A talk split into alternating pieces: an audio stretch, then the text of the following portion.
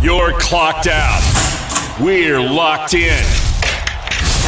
You're listening to Crunch Time with Miguez and Mesh here on The Game. 103.7 Lafayette and 104.1 Lake Charles, Southwest Louisiana's sports station.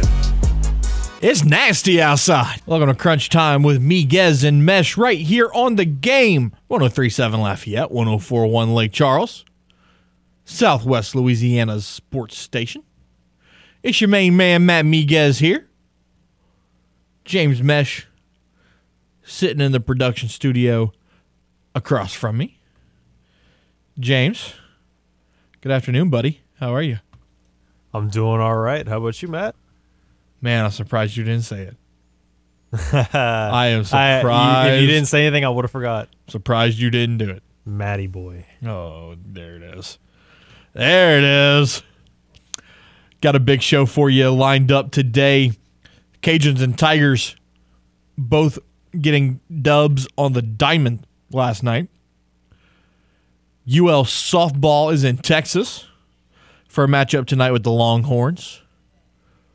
Got some Saints talk. Tyrann Mathieu's in the state. Does he become a Saint by the end of the week? That's our poll question of the day. Do the Saints sign Tyrann Mathieu? We'll talk some Tigers at 5 o'clock with Scott Rabalais. And at 5:30, our guy Kevin Foote is going to join the show to talk about the Cajuns baseball game last night and look forward to their series this weekend with Georgia Southern. As always, we take your phone call 706-0111 on the game hotline. And here in Acadiana, you can watch the simulcast on Stadium 32.3 and Channel 133 on LUS Fiber. James, it's disgusting outside. When is Mother Nature ever going to give us a break? You have to remember, this is Louisiana. It's different every day, it feels like. It's ridiculous. It is ridiculous. I am so tired of baseball games getting canceled. Yeah, we cancel at least one every week. It's insane. Cajuns not playing against UNO tonight the second time in 2 weeks. Or second time in a month, I'm sorry, that their game has been postponed due to inclement weather. This is why they should do more indoor facilities. That way you don't have to worry about this type of stuff. I do agree. However, indoor facilities are very, very expensive. I mean, God, just the renovation, just touching up the Teague like they did was $18 million. Yeah. Could you imagine what it would have cost to dome it? Lord almighty. Anyways, poll question of the day. Will the Saints sign Tyrann Mathieu? So far, 60% of you say yes. 40% of you say no. James, I think this is a no-brainer. Especially now that Malcolm Jenkins retired. I mean, should they? Yeah, but we do know the Saints' track history of signing, trading, or drafting LSU players. They usually don't. They have Will Clapp off and on the squad. They have Quan, but he's currently a free agent.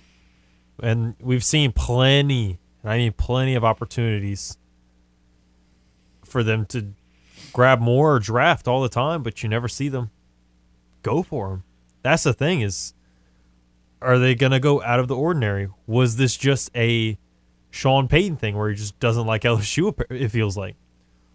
Or is this just a whole organization thing where they just, as a team in general, they just like Ohio State players more?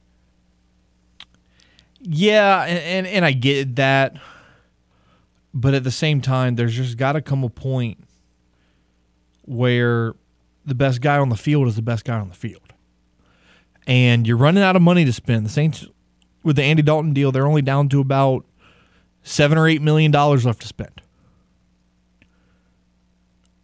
So in today's NFL, that's going to get you one more player. Who is it going to be? Are you going to sign a receiver? Is it going to be Tyrann Mathieu? the Saints need to hurry up and make a decision on that, because whichever way you sign affects how you're going to draft. Right? Because if you sign Tyrann Mathieu and you fill up the safety spot, you're not going to look to draft a DB. Not as high anymore. You may look at him in the 4th or 5th or 7th round. If you sign a receiver like Sammy Watkins, chances are you're not drafting one in the first round. No. So that's what I'm saying. Like, the decision that you make now with this money affects your draft plan, and the draft's in 3 weeks. Mm-hmm. So they need to figure something out. Dennis Allen held a press conference yesterday, and obviously one of the big questions with the signing of Andy Dalton, now that Taysom Hill will not be needed in a quarterback variety, a question that Dennis Allen was asked is, what role will Taysom Hill play in this Saints offense? I think the role for Taysom really is going to be a lot more of the kind of F tight end, move tight end type of role. I think that's the direction that we need to move with him, because I think he can be one of the better players in the league in that role. I don't like having Taysom. If Jameis is out there playing quarterback, I don't really like Taysom standing next to me on the sideline. And so I think you'll see him more in that type of role. Another thing, first off, let me ask you this, James. Why does Dennis Allen sound so much like Sean Payton? I swear, the first 5 seconds of that clip, I thought we were listening to Sean Payton. That is fair. That is fair. Well, I mean, they have been with each other for the last 5 or 6 years. Feels like a thing or two may have just rubbed off on each other. But even like the tone, where they kind of adapted each's personality, and even like the tone of his voice sounds like Sean Payton. I agree. You know, it's not the same voice, but the tone and the level of it is about the same. Right. Another question that Dennis Allen was asked is how important is it, or how hard will it be to recover losing a guy like Terron Armstead, who signed a 5-year contract with the Dolphins. Here's DA. Yeah, look, I think anytime you have good players that compete against each other on a daily basis, you don't have any choice but to really get better. I think that was a huge benefit for us. I think Terron's going to be missed in terms of his leadership and in terms of his play on the field. But at the same time, I feel confident with the guys that we have, you know, in our building to be able to step up and fill in his role and quite honestly, you know, there's been some time that Terron's missed on the field, and guys have stepped into that role and done a good job for us. So so we feel good about where we're at in that position. Another thing that Dennis Allen is going to have to look at in his first year as head coach, now that it's his team, granted, he's been in this locker room for a number of years now, but it's a little different when you're the head man, right? And so what is he looking for out of his team in year one? It all sounds cliche. You know, you want to be a balanced offense. You want to be able to run the ball, play action, all those kinds of things. I think ultimately, you know, at the end of the day, really as a team, I want our team to be tough. I want our team to be smart, play the game the right way, like understand situational football, don't beat your and I want our team to, you know, compete on every single play. And I think if you boil it down to those simple three things, and you can do those three things, I think you're going to be pretty good. So here's the thing that's interesting, talking about the Saints. Chauncey Gardner-Johnson tweeted a couple moments ago that he was looking for, I'm going to find the exact tweet, he was looking for the CD and, he tagged Tyrann Mathieu, and it says Tyrann Mathieu and CD era with two sets of eyeballs. And Tyrann Mathieu comments on it with the praying hands and fingers crossed. Correct me if I'm wrong. I think Tyrann Mathieu is going to be in the black and gold. I believe he has legitimate interest, but the question is, do the Saints want to get him? And can they? And if they both have interest, can they both come to an agreement on the terms of the contract? Why? Here's what I want to know: why wouldn't you? Like, if you're the Saints, he's 29. You just lost your box safety. Now right. you can get this one. What's holding you back from signing the guy? The only thing I could see is that they can't agree on a contract, but there's going to come a point where Tyrann Mathieu's going to play for less and less money. Remind me, are there any other like big name safeties that we're waiting on to make a deal? Because I know there are some positions for different players where we don't know, like they're waiting on something. But I don't think there's any safeties, so it's kind of just up to him, and he's kind of just doing that at his own pace. No, Jabril Peppers was a safety, but he just signed with the Pats. Did Jesse Bates sign somewhere? I thought Jesse Bates tagged with. Did he tag? I thought he tagged. Okay. Yeah. I thought he tagged with the Bengals. Yeah, I mean, definitely none in the Saints. You know, so you got Landon because Williams already signed with Baltimore. So you got Landon Collins. Yeah, Landon Collins is up there too. He just got recently released by the Commanders. Keanu Neal.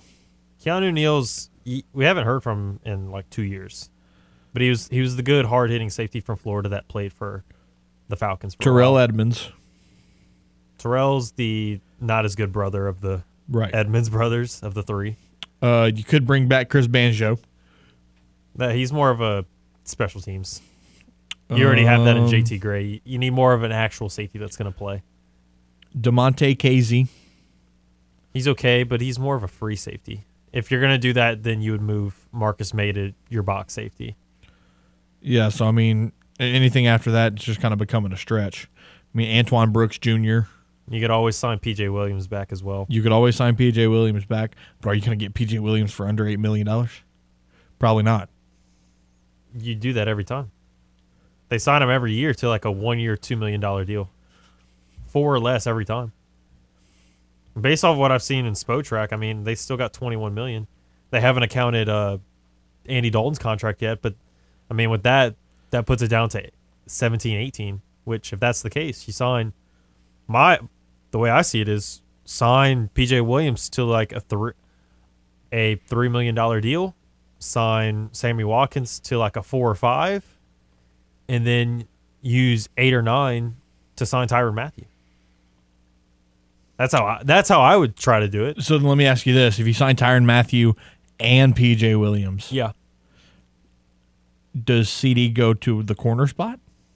CD's always been the in the slot guy. He always plays in the slot toward the line. You don't see him up top. You always see him in that slot position covering the.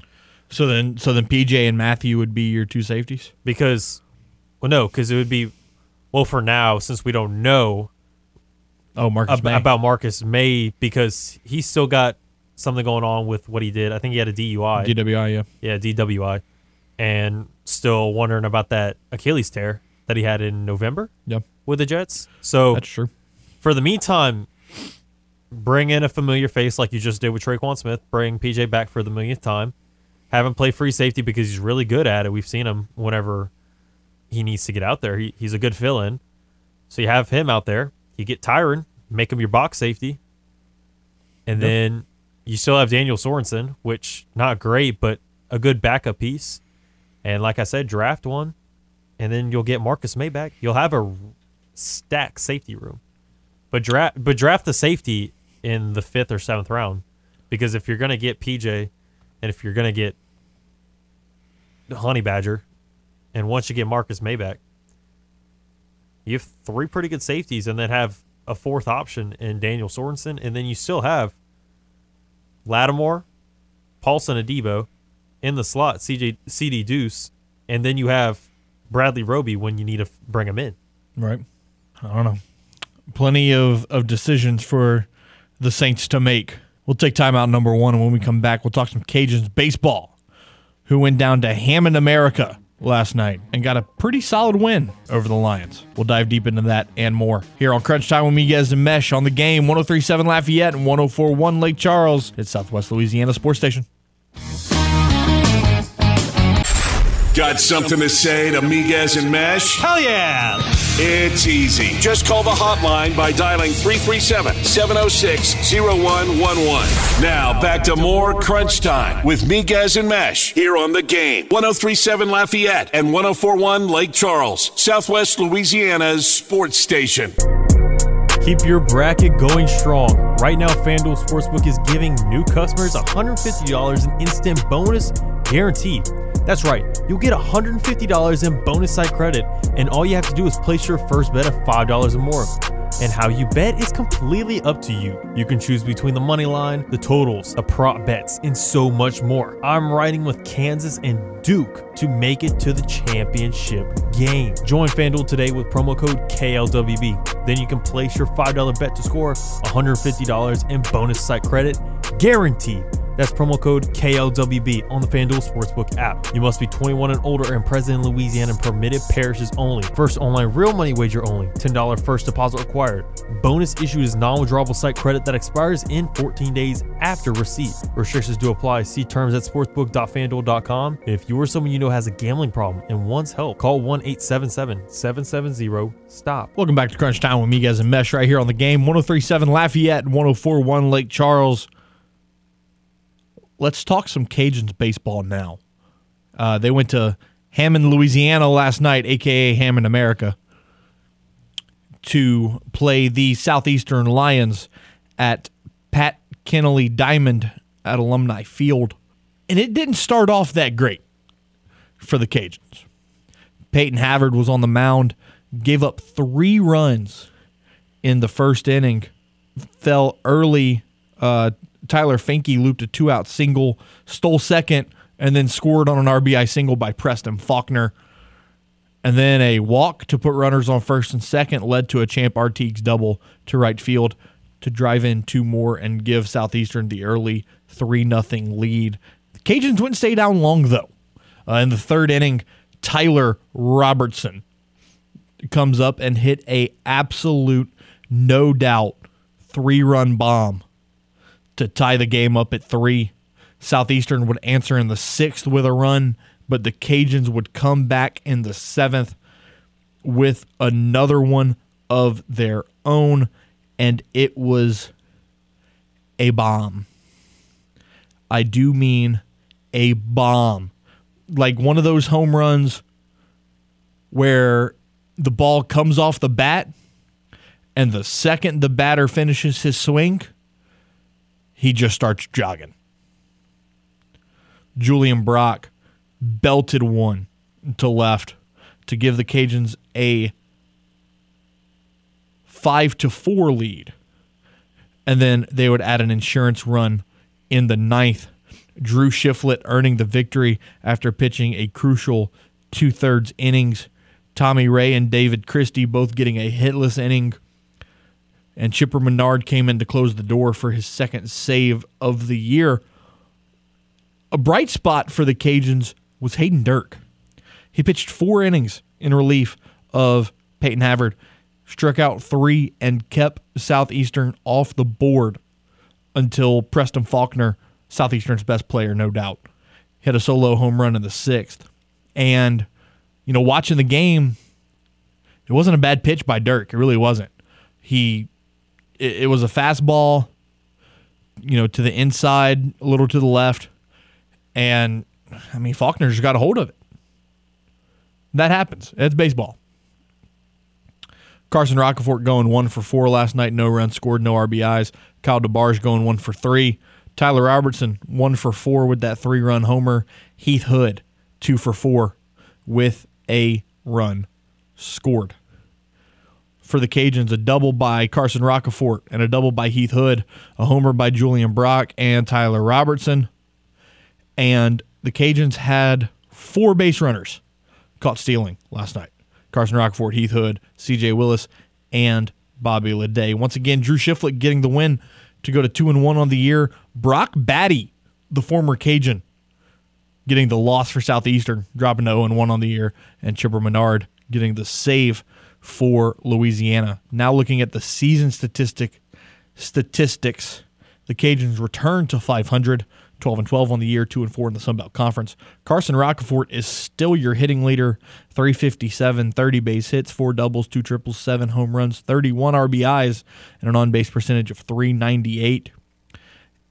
Your leading pitcher is Bo Bonds, 2.59 ERA in 24 1/3 innings pitched, only 12 hits, 8 runs, 11 walks, 42 strikeouts. The next guy in line, you have two pitchers, both Brandon Talley and Jeff Wilson, with 26 strikeouts apiece, Tommy Ray with 25, and then Jacob Schultz with 23. Cajuns on the year, 238 strikeouts, 55 more than their opponents so far this season. This weekend, they will welcome a very talented Georgia Southern club to ML Teaguemore Field at Russo Park. Last I checked, Georgia Southern had a RPI in the top 20, which is very impressive. They're sitting at 19, according to NCAA.com. That was updated yesterday. Through games played last night, they are 19th in the RPI. So a win in this series for the Cajuns could go a long, long way. Friday at 6, Saturday at 4, and then Sunday morning at 11:30 due to Georgia Southern's travel restrictions. They do need to be back on their plane back to Statesboro by a certain time. And next week they will play a 2-game midweek series with La Tech and Ruston before going to Jonesboro, Arkansas next weekend to play Arkansas State. This is going to be a fun stretch for Matt Deggs and his squad, because now you're riding that 2-game winning streak where you won 3 out of 4 since last Wednesday, and you're starting to feel pretty good about yourself. You're back at 500. You're hitting the ball well. Pitching's starting to come around. The question's going to be, can you keep it going? Same thing with softball. They've got a big game tonight against Texas. We'll dive into that later. Can they get that elusive win? We'll find out. Let's take a time out right here. And when we come back, my man Brendan Ertel of Canal Street Chronicles will join us to talk about Malcolm Jenkins, talk about Andy Dalton, maybe talk about Tyrann Mathieu. What are the Saints going to do? All that and more here on The Game, 103.7 Lafayette and 104.1 Lake Charles, Southwest Louisiana's sports station.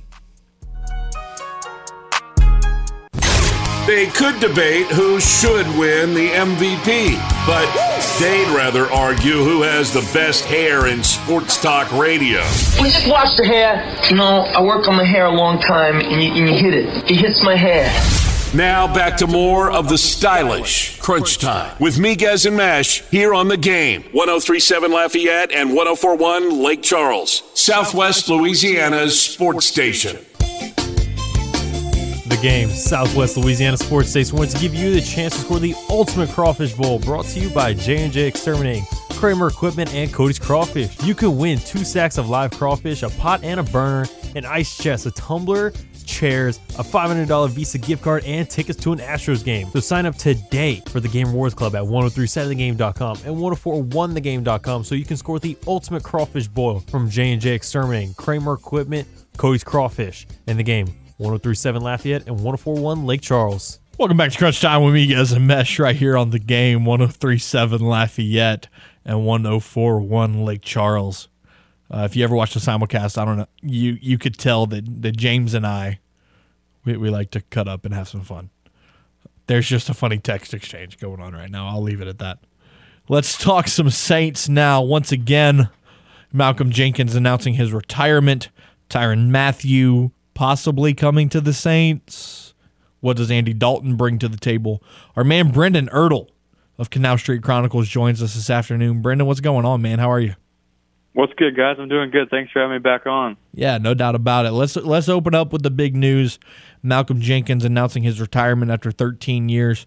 The two-time Pro Bowler, the two-time Super Bowl champ, and the two-time Saints player, I guess you could say. What did he mean to this franchise, and how can the Saints look to replace him? Wow. What a loss.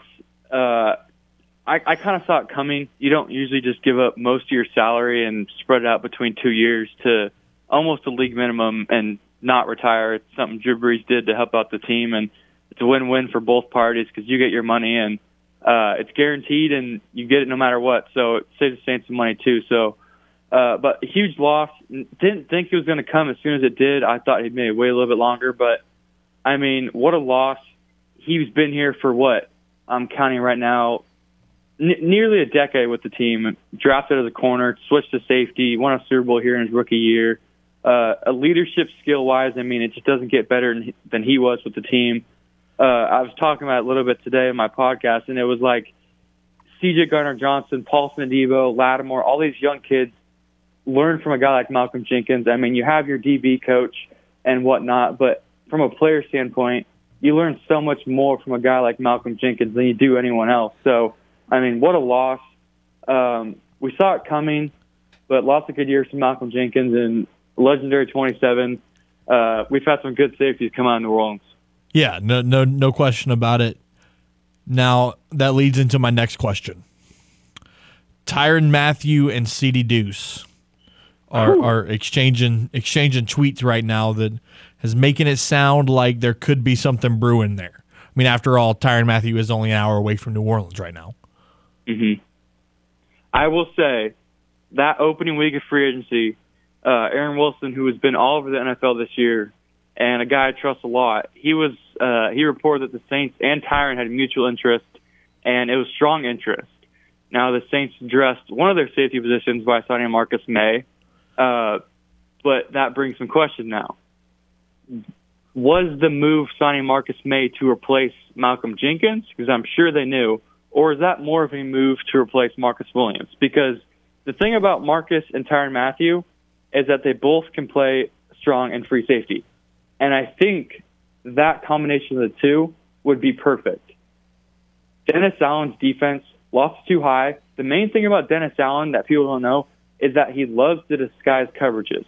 You can't disguise coverages any more than having two players in the field and Marcus Maye and Tyrann Mathieu that are pretty much positionless, can play nickel linebacker, and, both are great in single high and double high. I think it'd be a perfect fit. Obviously, he's in Baton Rouge, I think today still, throwing out the first pitch yesterday at the baseball game.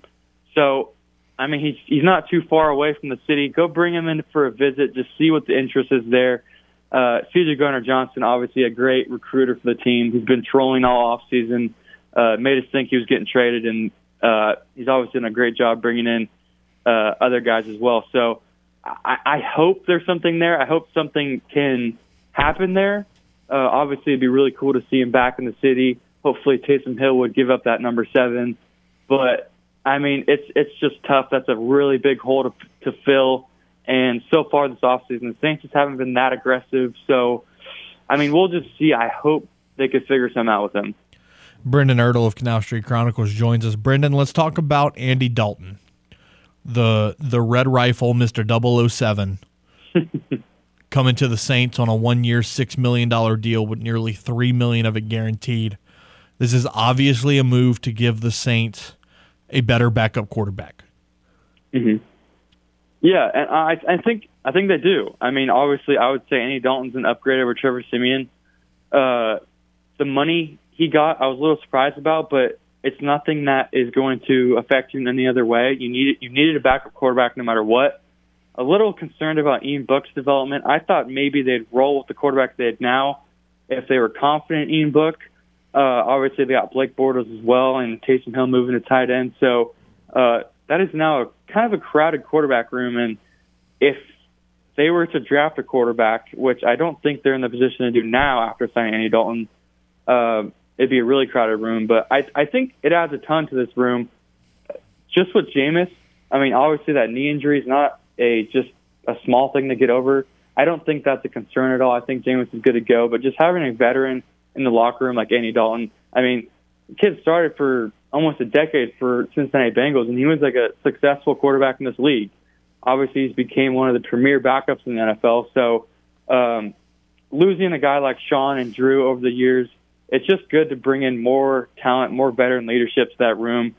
Don't think it really mean much for Jameis, but I'm more centered around Taysom moving to tight end and what that means and kind of the permanent movement. And I'm really looking forward to Taysom more in that Joker role moving forward. Yeah, no doubt about it. And I'm going to be honest with you, man. I didn't even realize Blake Bortles was still on the team. I thought his contract had expired and we let him go. He signed one of those deals that you see really late in the season, and they call it like a future contract or something like that. And they gave it to Jalen McCleskey too. So, I mean, something that was easily missed. So now you've got Jameis Winston, Andy Dalton, Blake Bortles, and Ian Book. It's obvious that Ian Book is just not developing the way that they thought he would, right? Mm-hmm. I mean, it's tough to say. And with the turnover on the offensive staff, I mean, he's still – it's going to be his second year. He has plenty of time. I think Blake Bortles is a guy that you can get away with cutting and getting to your practice squad if they would like to keep him. I don't think they're at the stage yet where you move on. The game that he did start, I mean, that was the game I went to last year, and it was just awful. It wasn't his fault. So I still gave him a year or two to figure it out. He's got plenty of time. He's loaded with talent. And hopefully – in a couple years, he can be that backup quarterback to hopefully Jameis. So, you know, Dennis Allen had a press conference yesterday, and he said that he was looking for, you know, he called it that. He said that it might sound cliche, but he's looking for a balanced offense and a team that can run the ball, you know, that this, that, and the other. Staying on the aspect of a team that can run the ball, how do you fix the running back room? Because, I mean, you have Kamara, who's probably going to be suspended. You have Ingram, who, as much as we love him, his better days are behind him. And then after that, it kind of drops off. Mm-hmm. So, you know, what are the answers to maybe beefing up that running back room a little bit? I would say, I mean, over the course of these past few years, the running game has been, I mean, with Drew, it was a strong point. I mean, it was one of the best in the league. Obviously, last year was a huge struggle. I would say that it was a weakness at times. They couldn't run the ball at all, and that led to the bad pass offense being even worse. And that's a testament to Terron Armstead being out. You lose your Andrews Pete for the year. Eric McCoy missed some games. Ryan Ramczyk nearly missed half the year. So if you're almost your entire offensive line is out, I mean, it's going to struggle.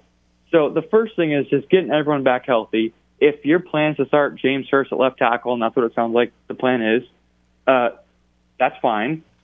You get Andrews Pete back. You hopefully get you will get Eric McCoy back. You hopefully get a good Cesar Ruiz, and you're getting Ryan Ramczyk back as right tackle. So that right there, and Mickey and Dennis both talk about they're solid at the offensive line, and they are. They could use a tackle maybe if the opportunity works out. They could use a tackle to start at left. But overall, the offensive line's solid. Now, Mark Ingram, at the end of his career, I still think he has more in the tank. I think we saw a little bit last year, and, you know, just the bad offense kind of ruined everything. Obviously, Kamara's probably going to miss some games, and I think that's a spot where you draft a running back, and it's a deeper class in later rounds for running backs. I mean, Kenneth Walker, Breece Hall, guys like that. I mean, and you could even go to the streets and pick up a guy like Darrell Williams, I mean, former LSU kid. That could be a guy who could come in and play 4 to 6 games. Kind of depends what happens with Kamara, but, I mean, that's a guy that could contribute in an offense, and it doesn't need to be anything special. You don't need to go out there and you don't need to go spend it on Melvin Gordon. You just got to get a guy that can produce. And I think they have that. I don't think Tony Jones has became what they want him to be, but I don't think it's going to be as big of an issue as it was last year.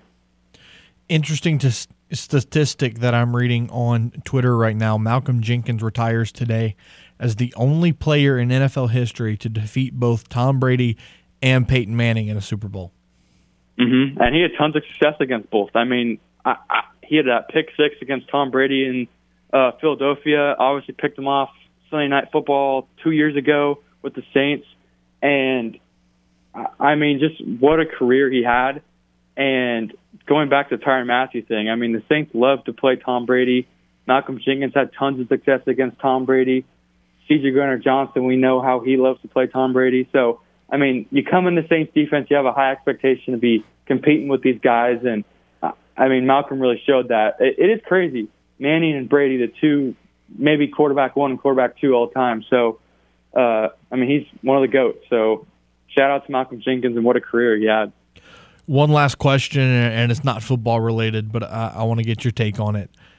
Eric Church cancels a sold-out show in San Antonio to go to the Final Four. Would you be mad at him? No. I mean, it's in New Orleans in the Superdome. Going to the basketball game in the Superdome, I mean, that's an opportunity you can't pass up. C.J. McCollum was pissed that the NBA scheduled his road trip back to Portland during this weekend. So, well, I mean, I'd be frustrated as well. I mean, I get that the world can't shut down, but, dude, it's Final Four weekend. Mm-hmm. Like, whether you're a wrestling fan or not, the fact that the Final Four and WrestleMania are the same weekend is ridiculous. It's almost Super Bowl Sunday-esque. It should be. That should be the only thing going on. Mm-hmm. 100% agree. Should be the only thing going on. Brendan Ertel from Canal Street Chronicles has been our guest. Brendan, I appreciate you taking the time, man. And as the draft gets a little closer, we'll talk some mock drafts down the line. Yes, sir. Thanks, guys. There he goes, Brendan Ertel of Canal Street Chronicles. We'll take a look at our poll question real quick before we take a timeout. Will the Saints sign Tyrann Mathieu? So far, 61% of you say yes, and 39% of you say no. James, I know that you said that you want, or he wants to come to New Orleans, but you don't know if the Saints will. Do you want Tyrann Mathieu? Of course.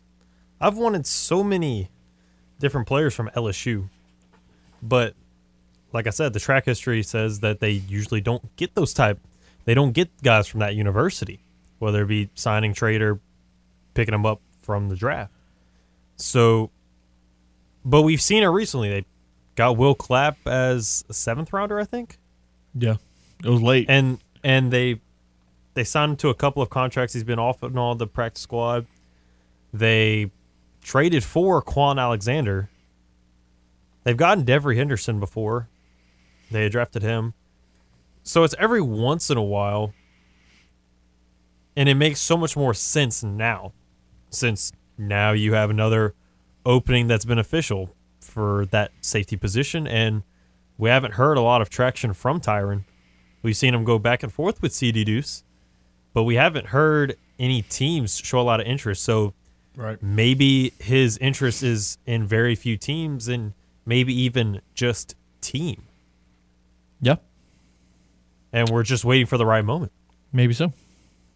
I don't know. All I'm saying is that Tyrann Mathieu and New Orleans would be a great combination between him and CD Deuce and Marcus Maye. I just know that it always feels like a lot of people generally have an idea of, oh, it would make so much sense for this guy, but then the team, especially the Saints, go get a different guy where it's like it makes sense, but it's like that's not what I personally want in my mind, but I can settle for this. We'll see. We'll see. Let's take a timeout right here, and when we come back, we'll wrap up hour number one and get you set up for hour number two when the legendary Scott Rabalais joins to talk some LSU Tigers, and our man Kevin Foote comes to talk some Cajuns baseball and softball.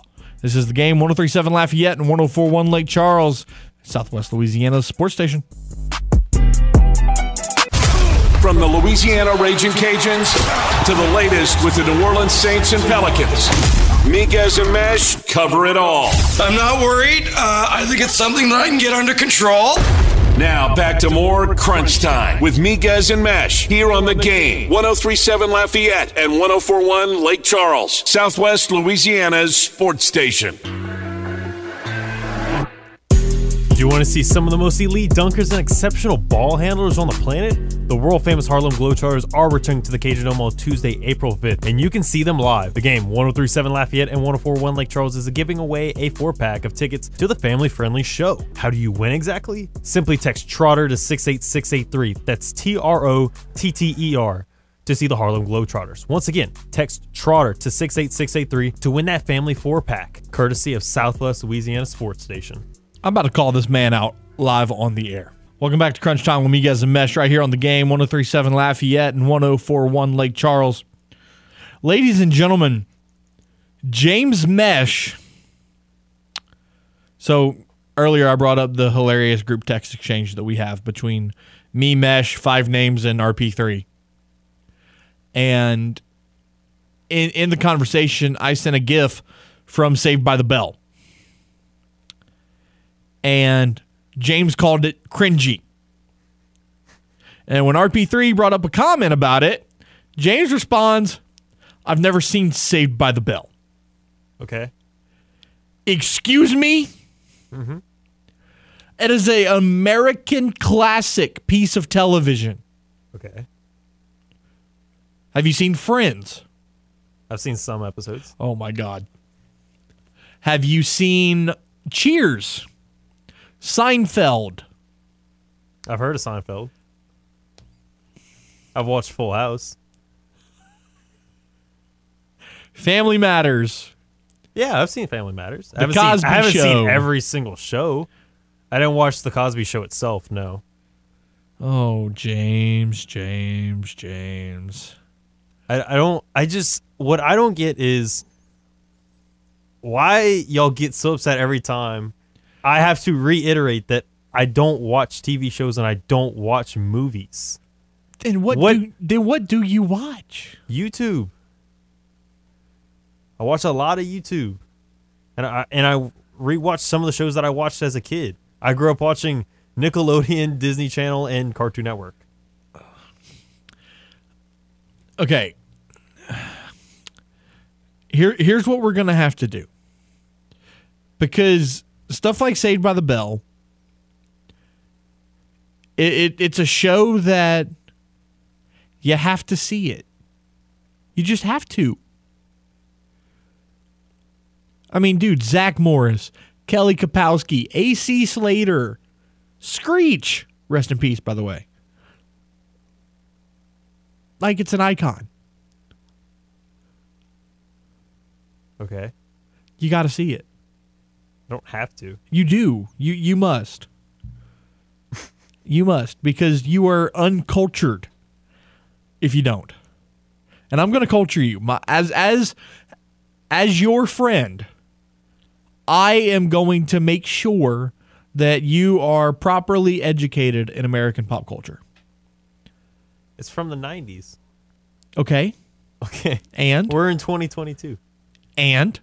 Why do you want to go back so far? Don't the Rockies still stand the test of time? The first one was made in 1976. It does. People still reference it, yeah. Don't be aggravated with me, James. I'm not aggravated. I'm just saying. There's no need to be upset. I just don't understand why you're so passionate about this. Because I care about you. Oh, my God. And I just need you to be educated properly. I'm done with you for the rest of the hour. For the rest of the hour? Hour number one is in the books here on Crunch Time with Miguez and Mesh. And when we come back, we'll start off hour number two with Scott Rabalais of The Advocate to talk LSU. And then at 5:30, Kevin Foote from The Game joins us to talk some Cajuns. Hour number two on the other side of this break here on The Game, 103.7 Lafayette and 104.1 Lake Charles. It's Southwest Louisiana Sports Station. You're clocked out. We're locked in. You're listening to Crunch Time with Miguez and Mesh here on The Game. 103.7 Lafayette and 104.1 Lake Charles, Southwest Louisiana's sports station.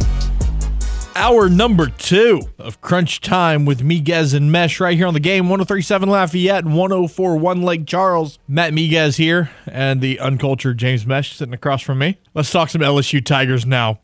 And here to do it with us from The Advocate in Baton Rouge is Mr. Scott Rabalais. Scott, good afternoon, my friend. How are you? I'm doing well. I got an eye to the skies like everybody else, but otherwise okay. So far, so good. Yeah, the weather's going to get pretty nasty in Baton Rouge and into New Orleans over the next couple hours. It's making its way out of the Lafayette area as we speak. But you know, Scott, last night at Alex Box, LSU welcomed ULM and, for lack of better terms, ripped them apart. 15-4 was the final score, and it was Braden Jobert again.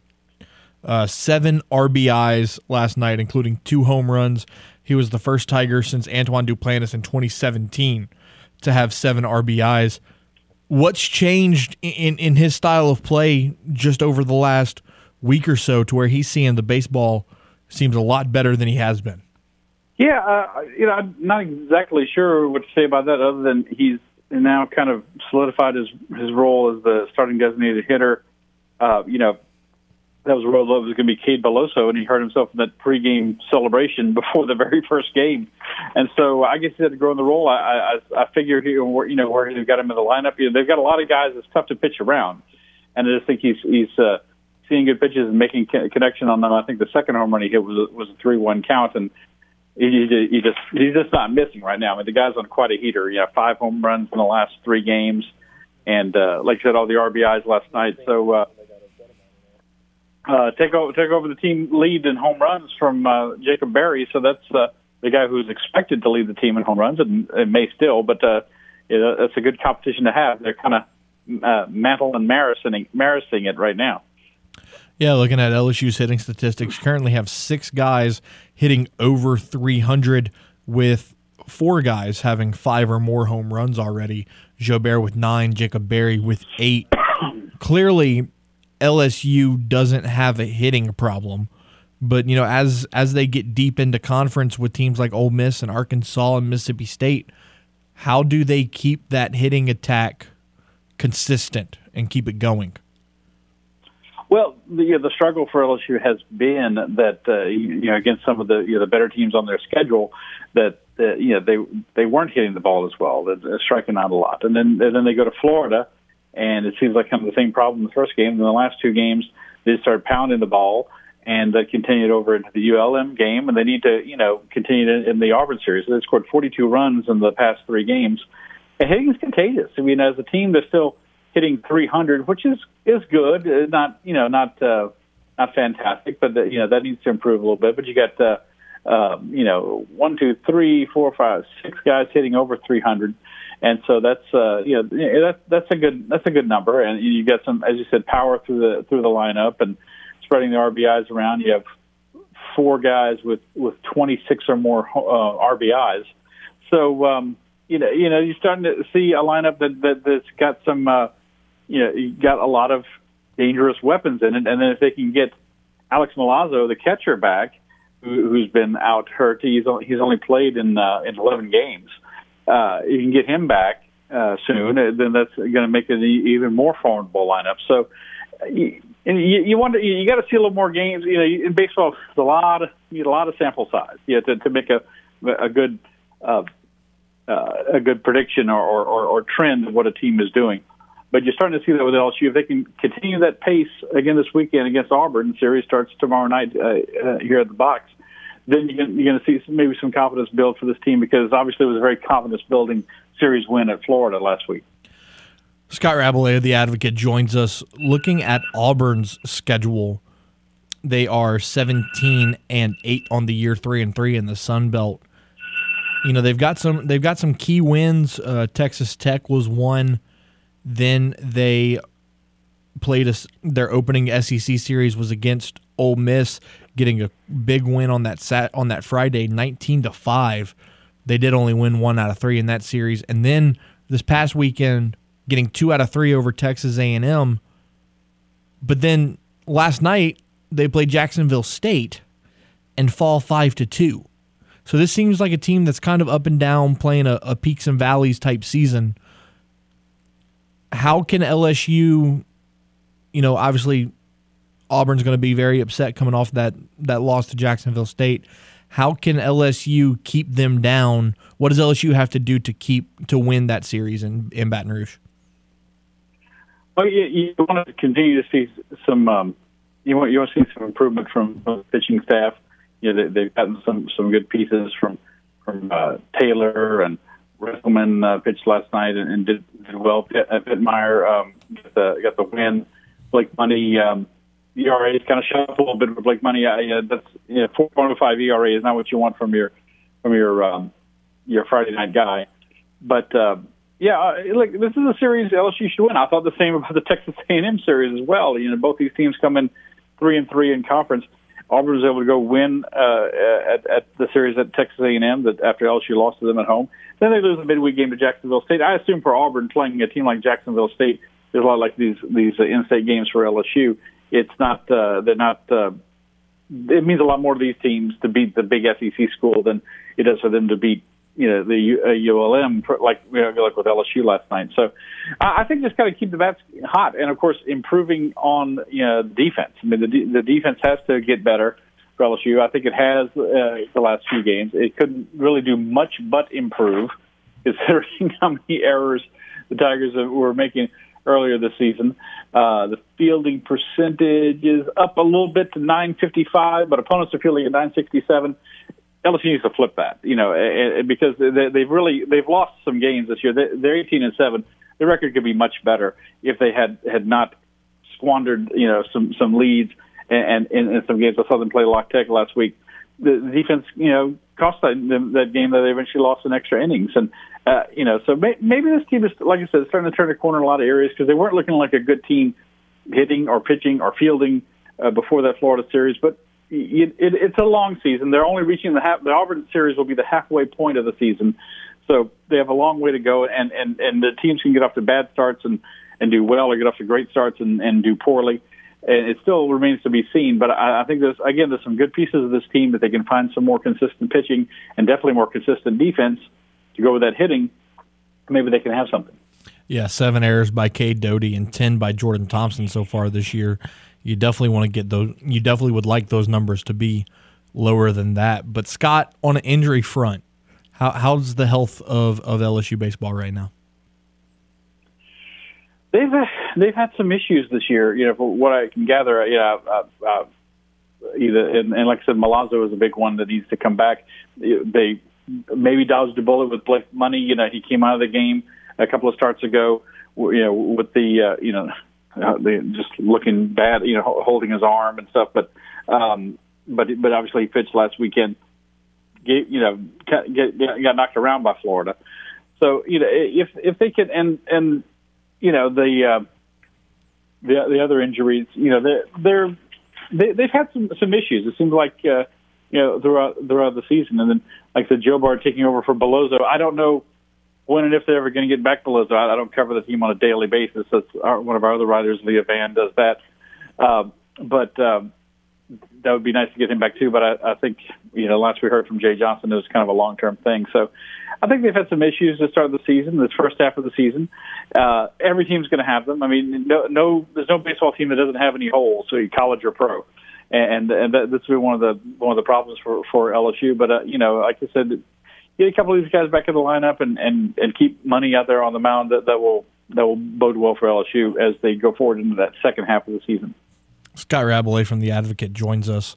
Scott, I got a basketball question for you. Matt McMahon has announced that one of his assistants from Murray State, and the name is blanking me, will join him in Baton Rouge, as well as Justice Hill, who was a first-team Ohio Valley Conference player a year ago.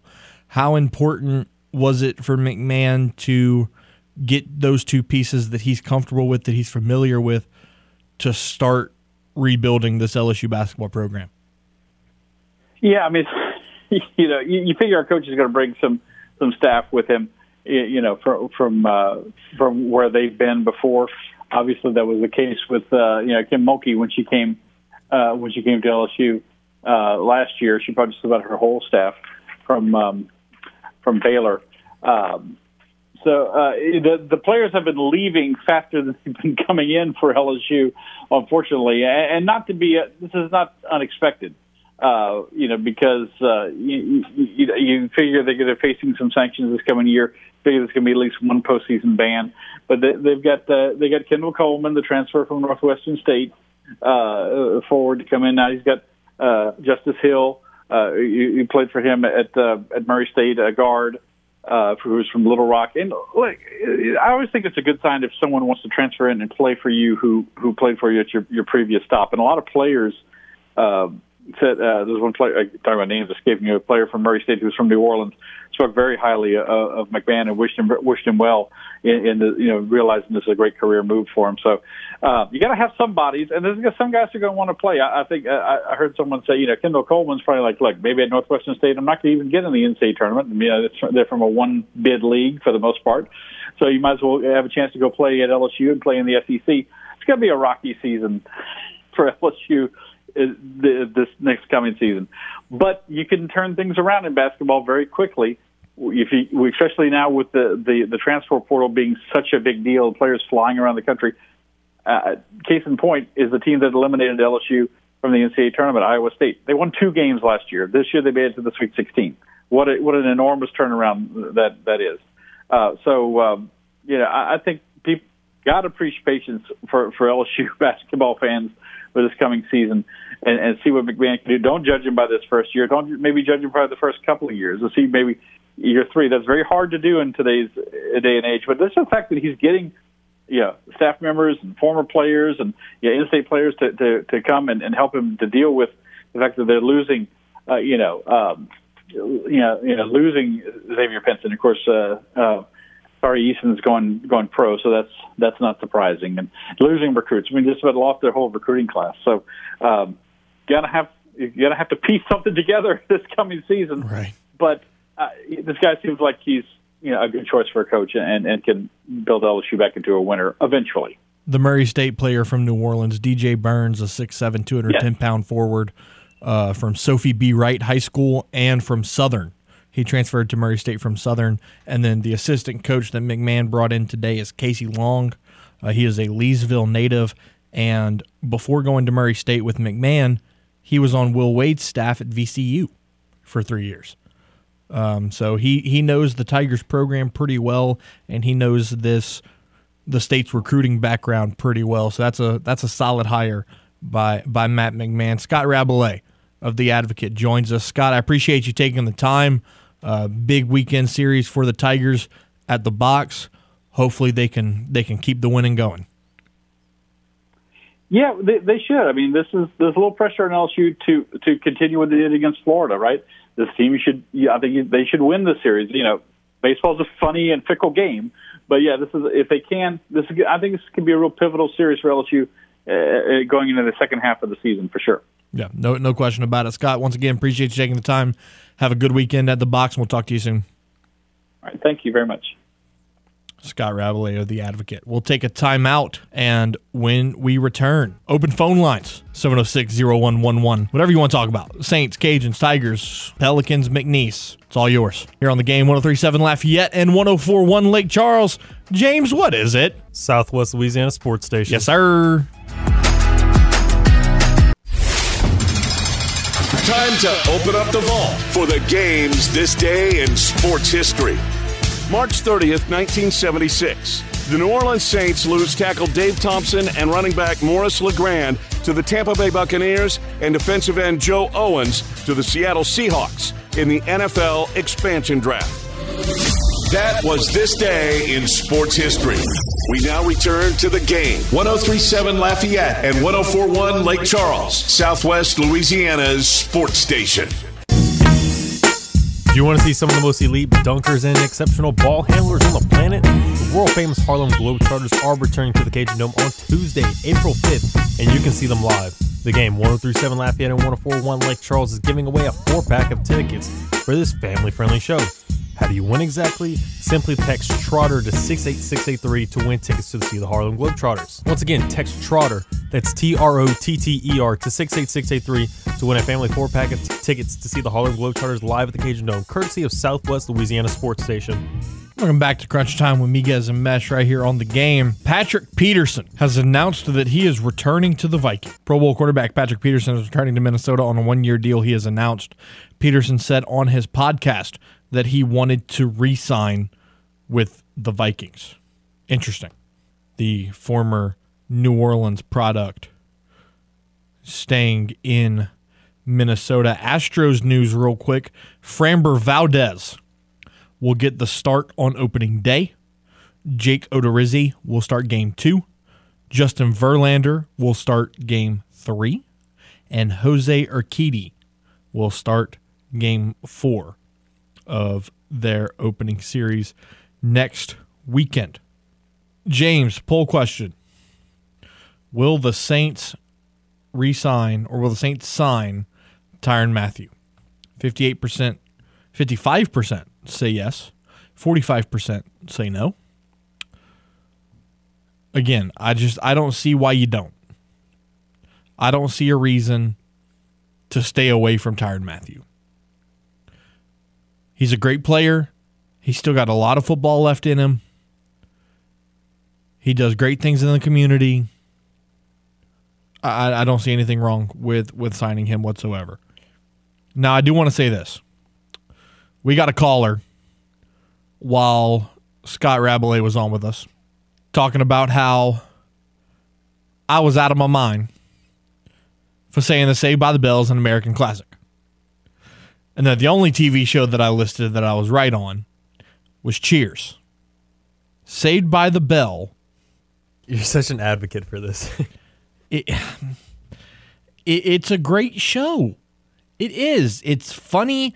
It's heartwarming. It's 5 best friends. It's just... It just feels like every other sitcom. Because... It's the same thing. Oh, it's just the same base every time. All sitcoms are incredible. But so it's the same basis, right? But what makes a sitcom special is its writers. And, you know, the one-liners and the jokes that they throw in that meet those specific actors' personalities. And it's just a great show. Anyways, moving on from that. LSU basketball news. Darius Days has just announced his decision to enter the NBA draft. So LSU now down another player. Yikes. James, are you a golf fan? I putt-putt every once in a while. Oh my God. Okay. He putt-putts every once in a while. Are you good at putt-putt at least? Weirdly enough, I feel like I'm not good, but it seems like every time I play, like I usually do with like 4 or 5 friends, it always seems like I get at least second place, even though I feel like I did terrible. I don't know if if we're just all bad or what. But so all 5 of you are bad. You're just like the second least sucky. Bad. I'm right. Just the least sucky. Interesting. Yeah. Okay. So the Masters is next week. Mm-hmm. Tiger Woods, like we talked about yesterday, was spotted playing a practice round with Justin Thomas, one of his close friends. Yeah, I've heard Justin. But the interesting topic of conversation that I meant to get into with Rabs just now when we had him on.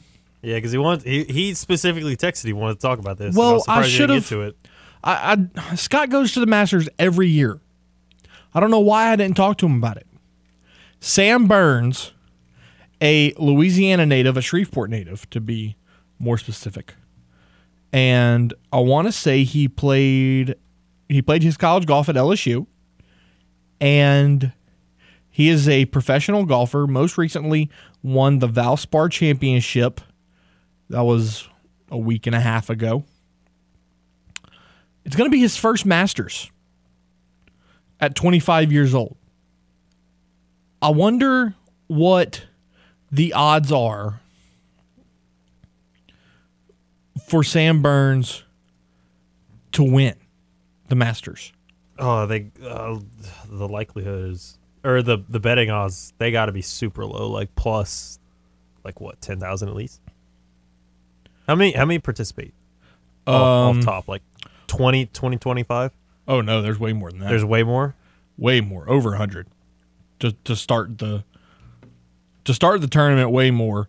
After Saturday, after they make the cut, or after Friday, after they make the cut, it's probably around 100. So yeah, you'll start the tournament with 200 people in it. Let's see if the Masters odds are out yet. Yeah, they are. Here we go. Sam Burns plus 3,300, according to FanDuel. The top odds is John Rahm at plus 950. Plus 3,300? So what's that? $10, 330?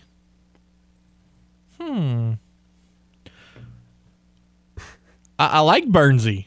I was going to say, just put like $3 on it. Burnsy might make me some money. Once again, phone lines are open, 337-706-0111. If you want to chime in on my TV taste or Tyrann Mathieu or anything else. Also in Acadiana, you can watch the simulcast on Stadium 32.3 and 133 on LUS Fiber. Two handsome dudes hanging out in a radio studio talking some sports. If that sounds like something you want to watch on TV, check it out. The Pelicans have a game tonight in Portland as they take on the Trailblazers. Trailblazers are struggling ever since they lost CJ McCollum, 27-48 on the year. The Pelicans 32-43. Pelicans are a 14.5-point favorite, and it's CJ McCollum's first trip back to Portland. And I saw a tweet this morning from Shoot Around, and CJ was on the floor getting some shots up, and Jose Alvarado and maybe Najee Marshall went sit in the stands, and apparently they were screaming at CJ with high-pitched voices, "Oh my God, CJ, we miss you!" Like pretending to be Portland fans. And I just thought that was really funny. You know what else is funny? As it stands right now, the Lakers will miss the playoffs. Entirely. They won't even make the play-in. Love it. Absolutely love it. Won't even make the play-in. I am A-okay with that. It's 5:30. Let's take a timeout. When we come back, Kevin Foote, our guy, the host of Footnotes, every weekday morning from 9 to 11 here on The Game, will join us to talk some Cajuns, baseball, and softball. Softball's got a big game tonight in Austin. We'll talk to him about that. We'll talk to him about the Cajuns' win last night in their series this weekend. Here on The Game, 103.7 Lafayette and 104.1 Lake Charles. It's Southwest Louisiana's sports station. From the Louisiana Ragin' Cajuns to the latest with the New Orleans Saints and Pelicans, Miguez and Mesh cover it all. I'm not worried. I think it's something that I can get under control. Now back to more Crunch Time with Miguez and Mesh here on The Game. 103.7 Lafayette and 104.1 Lake Charles, Southwest Louisiana's sports station. The Hangout Music Festival is returning this summer to the Gulf Shores, and The Game, 103.7 Lafayette and 104.1 Lake Charles has your tickets to this epic weekend of music. You can score a VIP pass by becoming a member of The Game Rewards Club at 1037thegame.com or 1041thegame.com. Don't miss the return of Hangout Music Fest featuring Post Malone, Halsey, and Megan Thee Stallion, just to name a few. That's the Hangout Music Fest, May 20th to 22nd in Gulf Shores. Win VIP passes from The Game, Southwest Louisiana sports station. Welcome back to Crunch Time with Miguez and Mesh here on The Game, 103.7 Lafayette and 104.1 Lake Charles. It's time to chat it up with the man, Kevin Foote of The Advocate and of The Game, 103.7 Lafayette and 104.1 Lake Charles, joins us to talk Cajuns baseball, softball, the Saints, just everything. Kev, what's going on, man? How are you, sir? Oh man, I'm living the dream. I gotta ask you question number one. James and I have been arguing about this, all show long. Are you a fan of Saved by the Bell? That was right after me. I didn't watch a lot of it. I've certainly seen the show, but no, I would not say I was a fan. I was a little too old for that. Well, at least you've seen it. James hasn't even seen an episode. So. No, I have seen it. And, I have guys that I worked with, like Brady Amon was just like huge Saved by the Bell guy. So they used to talk about it when I worked with him at The Advertiser years ago a lot. So I know about it, and I've certainly seen the show. But, no, I would not say I was a fan. All right. Well, again, at least you've seen it. So, yes. Cajuns softball, we'll start with them 20-8 on the year. They've got a big game tonight against Texas. And, Kevin, if you look at their schedule, you look at their 8 losses, 2 of them come to Texas, 2 of them come to LSU, 2 of them come to Alabama. That elusive victory seems to escape this team. What do they have to do to finally get it done tonight in Austin? Well, the most obvious answer is and I think every one of those games, except for maybe one, that they give up just too many big runs, and too many big innings, and most of those big innings are because of walks and errors and pass balls and things like that. So, as our old friend Big Dave used to say, a lot of SIWs. So they've got to stop the SIWs, the self-inflicted wounds. And so that's number one. The other thing is they've got to be able to get a hit in the clutch. I mean, in a lot of those games, they got base runners and they got runners in scoring position, but they just stranded them, kind of like, the baseball teams had trouble with at times this year. So they've got to be able to make contact. You don't even have to get a double. Sometimes it's just a weak ground ball, or sometimes it's just a sacrifice fly. They just got to be able to get some runs home. I think they need to hope it's a lower scoring game and try to win 4-3 or 3-2. I think if they let Texas offense going, and, it's going to be harder to win like 8-6 or 9-7 or something. So I think that's the kind of the secret to a potential victory there. So looking at Texas's schedule, they haven't lost since March the 5th. And, in that time frame, they've had one tie to Minnesota. But since then, they've beaten Louisiana twice. They swept LSU. They swept Kansas to open up Big 12 play. They got a win over Texas State last week. This team's reeling. And, it's going to take a lot to slow them down. Janae Jefferson's their leading hitter, 386, 44 hits, 10 doubles, 2 triples. She's got 22 RBIs. The only player on the team to have more RBIs than her is Mary, I'm going to butcher that last name, Iakpo. She has 27 RBIs on the year. What's the game plan if you're Jerry Glasgow, other than stopping the SIWs like you mentioned? Are you going to focus more on the defensive side of things, slowing them down? Or do you just rely on your offense? You don't want to – obviously Texas is playing very well. They won, I think it's 15 in a row now. But when they end those two games, they didn't just batter the Cajuns' pitchers around. And I think the Cajuns are going to have a little more confidence.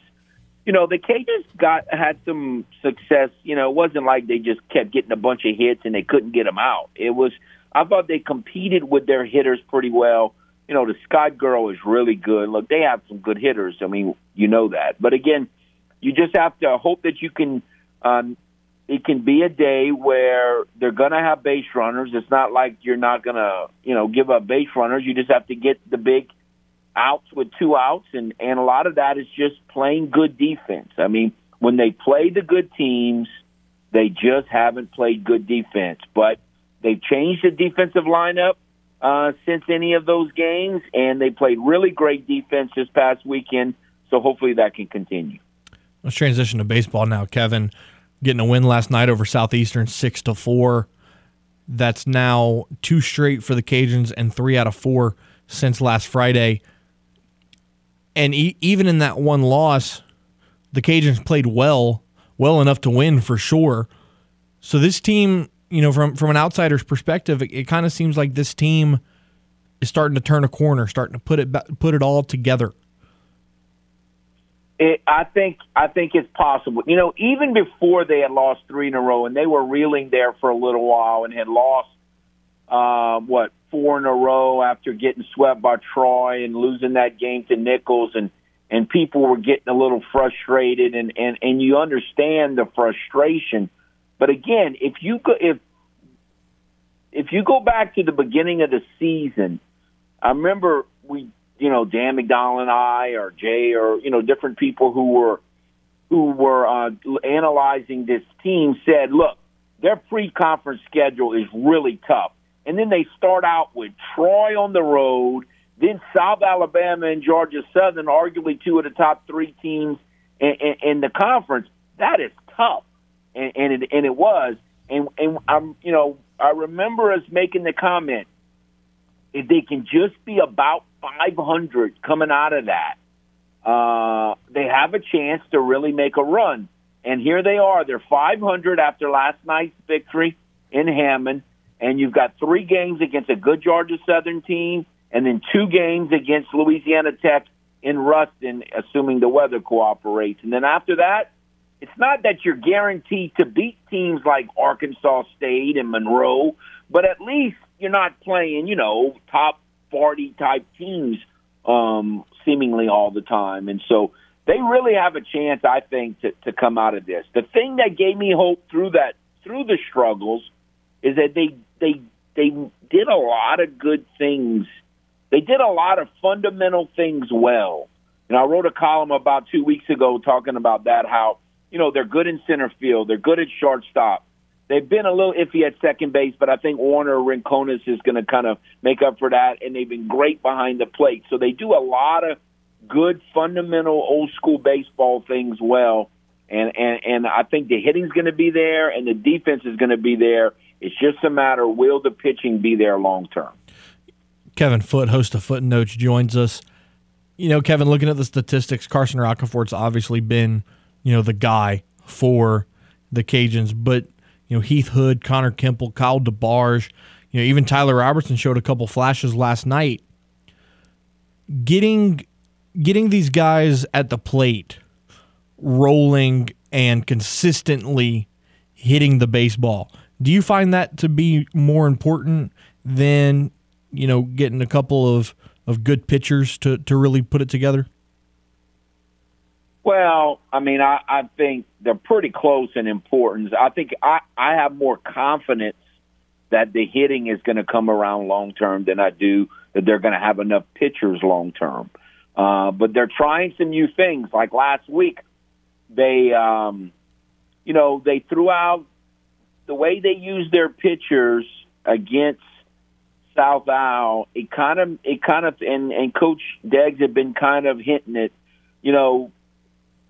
if you're an Astro fan, you remember the first time the year the Astros made the World Series and they went out to Dodger Stadium and their bullpen was very iffy in that time. And their strategy was they threw one guy, they threw Charlie Martin for five, and then McCullers came and pitched the last four. So they basically eliminated the need for what we traditionally call a bullpen. And, I think they're going to have that ability to do that some. Like throw out Talley, for 5 innings and then come back with Toyd or someone like that for 4 innings. They're going to be able to do things like that. And if they can score enough runs and play defense, it might work. Let's go to the Saints real quick before I let you run, Kev. Malcolm Jenkins announced his retirement today after 13 years in the league. What are your thoughts on the news, and how can the Saints fill the hole? Well, I wasn't shocked because I've been worried about that. He signed one of them. I always say I'm a terrible sports lawyer. I'm not good at math and all that. But I did notice that he signed one of them contracts where, like, the last year was, like, minimum or whatever. That's the same thing Breeze did about a year before he retired. So I was worried that retirement was getting really close, maybe even this year. So I was not shocked by it. As far as what the Saints can do, I'm hoping what they do is sign a veteran safety and and also re-signed PJ Williams, who I thought played cornerback way too long for the Saints and should have been a safety, moved to safety 2 or 3 years ago. And I think they can withstand this, you know, losing both of their starting safeties in one offseason if they can do that. You know, everyone's thinking Tyrann Mathieu. I don't know how much money he's going to want. That, you know, maybe a Landon Collins or a McLeod from the Eagles. There are other veterans who have played good football. You know, even the guy, I mean, they know a whole lot more about him than I do. Even the guy that won the Super Bowl for the Rams, Part, you know, if Part doesn't drop the ball, the Rams don't even make the Super Bowl. So I'm saying he won the Super Bowl for the Rams, just like Adrian Peterson won the Super Bowl for the Saints because he fumbled 5 times in the NFC Championship game. But Tart dropped that ball, but, it, you know, he's that doesn't mean he's a bad player, so he's another one maybe that the Saints could look at. What do you think about Andy Dalton getting signed as the backup? I'm not a huge fan of Andy Dalton, but what I am a huge fan of is having a veteran backup quarterback, and he fits that bill. If it was totally up to me, I'd have just kept Simeon, but oh well. He's a veteran, and that's what they needed was a veteran backup quarterback. You don't want a rookie coming into a game when a quarterback gets hurt. You know, if Ian Book comes into the game when Jameis got hurt, the Saints don't sweep the Yucks this year. Who are the Yucks? Tampa Bay. Okay. You see, that's the thing, Kevin. You know, you have all these nicknames for everybody, and I never know who they are. Well, we'll learn. You'll get it. Kevin Foote of Footnotes is our guest. Kevin, appreciate you taking the time, man. Have a good night. No problem. Y'all have a good day. Before we go to break, James, breaking news from Jeff Goodman. Shaheen Holloway, head coach of St. Peter's, who has just finished this historic run, is finalizing a 6-year deal to become the head coach of Seton Hall. Holloway will take over at his alma mater after leaving St. Peter's to a historic Elite 8 run.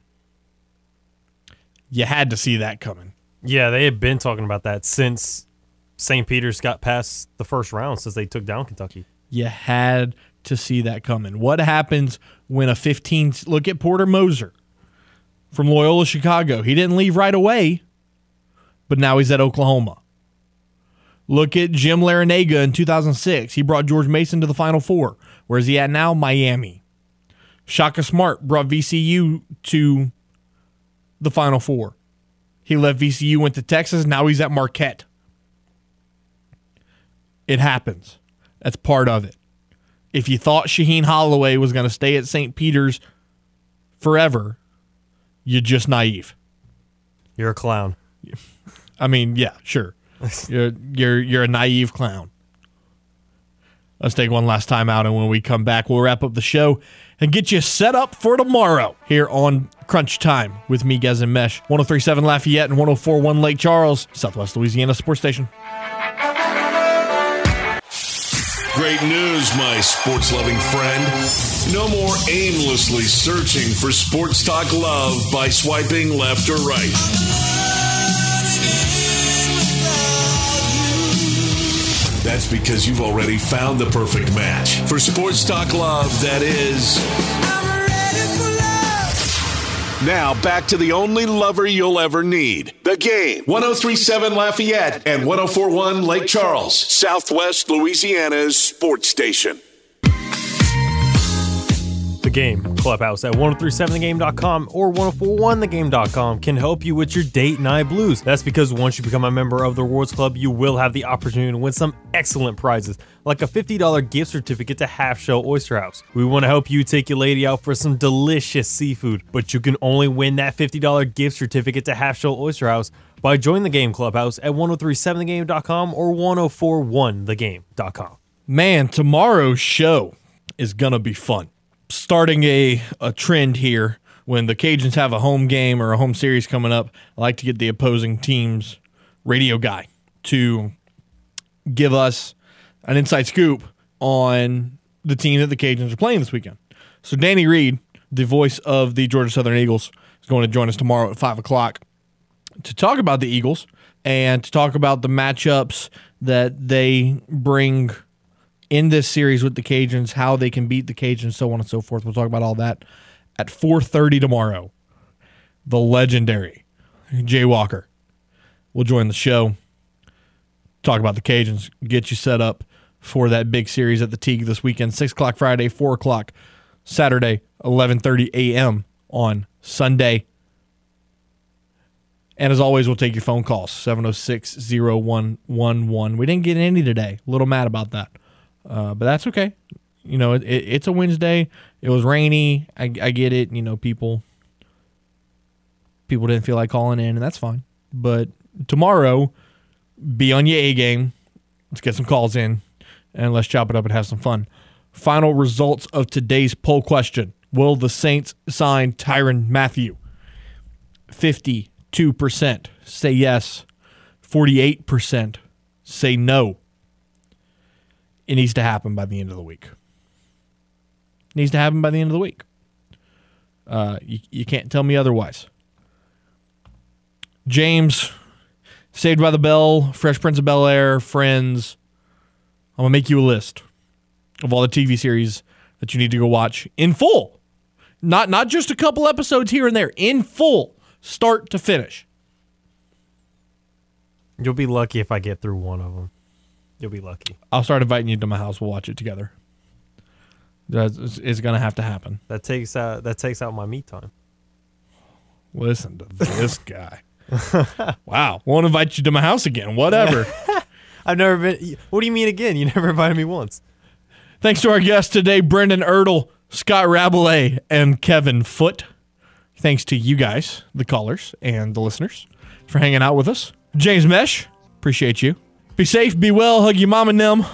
We'll talk to y'all tomorrow. Until then, y'all have a good night. This is The Game, 103.7 Lafayette, 104.1 Lake Charles, Southwest Louisiana Sports Station.